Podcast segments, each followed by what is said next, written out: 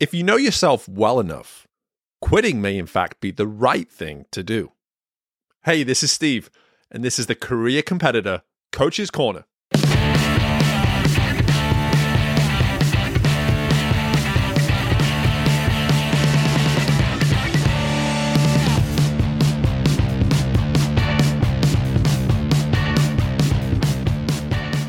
1989, a family of five came onto the scene to great applause to become a staple of must watch TV throughout the 90s, while leading the charge for all animated television that would follow in the decades ahead. The Simpsons were the family that America and the world, for that matter, didn't even know they needed, and quickly became a focal point in pop culture and society.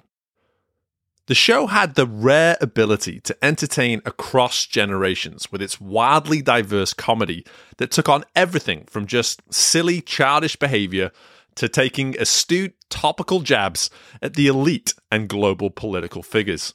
It was a show that could, at times, leave 10 year old Steve in stitches, while at other times, have my dad in tears of laughter. It was a show that could do all this. Today, however, it struggles to get a laugh out of just about anyone. 33 years on from its first season, the show's creators continue to try churning out content, but the heights of the show's popularity are almost two decades in the past. Fans to this day choose to rewatch content from the 90s over most episodes from this century leaving those of us traditional viewers that stopped watching the new episodes years ago wondering isn't it about time you guys just quit making these things already? It's not always going to feel like the easiest thing to do, especially when there is a deep, long lasting connection. But the truth is that sometimes quitting is the best option for everyone. When I addressed the topic of quitting a few episodes ago, specifically in episode 166. I was referencing it from the perspective that the general population sees it through one of failure or giving up when times get tough. And while on that occasion I encourage folks to rebuild instead of quit, I refrain from including the other side of the argument to quit when it is the right thing to do. There are some obvious examples of giving up something because it's the right thing to do. A bad habit such as smoking, too much fast food, or being glued to your phone for hours before bed. But there is a part of the definition behind the word quit that you'll find in most dictionaries that rarely gets acknowledged. Underneath the better known components of the definition, such as to give up or to depart from, you will also find to set free. This, for me, might just be the healthiest way to look at quitting. When you look at those so called bad habits I just mentioned, or a popular TV show that stopped being exactly that a long time ago, there is a resistance to relinquish circumstances that appear comfortable. A lot of the time, when you wrestle with something you know needs to come to an end, you find ways to justify or accept things for how they are before getting back to the same routine filled with the same things that you probably know are not going to serve you and are not going to lead to success. But how would looking at these same situations as opportunities to set yourself free alter whether you would go through with it?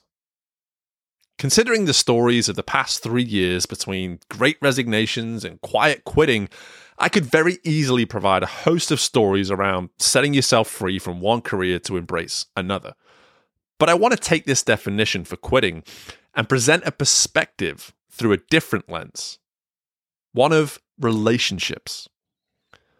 One of the most difficult areas of life is when we sense the need to quit on a relationship. If you have ever been in a committed relationship, you might know what I mean. If you are in a position of leadership, you probably know what I mean. If you have ever had a friend, you definitely know what I mean. Whether it's a spouse, an employee, an athlete, a teammate, or an old friend who has become more of a burden than a buddy, you sense it. And you may even know it. You tried everything. You gave them every opportunity, but you just feel that it's time to be set free from that relationship. But what about the relationship with yourself? How many times have you allowed yourself to be the one who suffers because you don't deal with a failing relationship within your life? Or when you gradually began losing sight of yourself because you have prioritized the situation or circumstances of others before your own? I believe that the art of knowing when to quit can be mastered when we decide to prioritize a relationship with ourselves. If setting yourself free from one career for another is the best way to honor you, do it.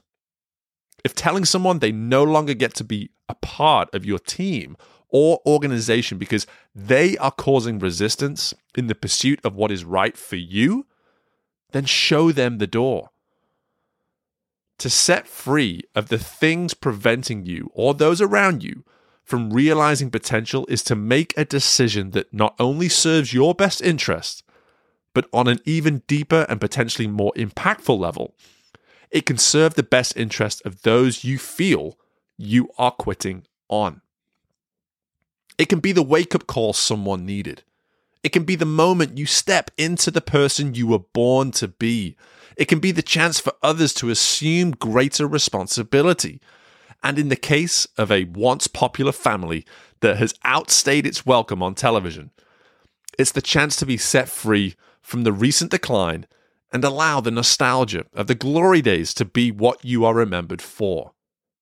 Then again, quitting just isn't for everyone. Season 35, 36, and 37 were just announced. Dope!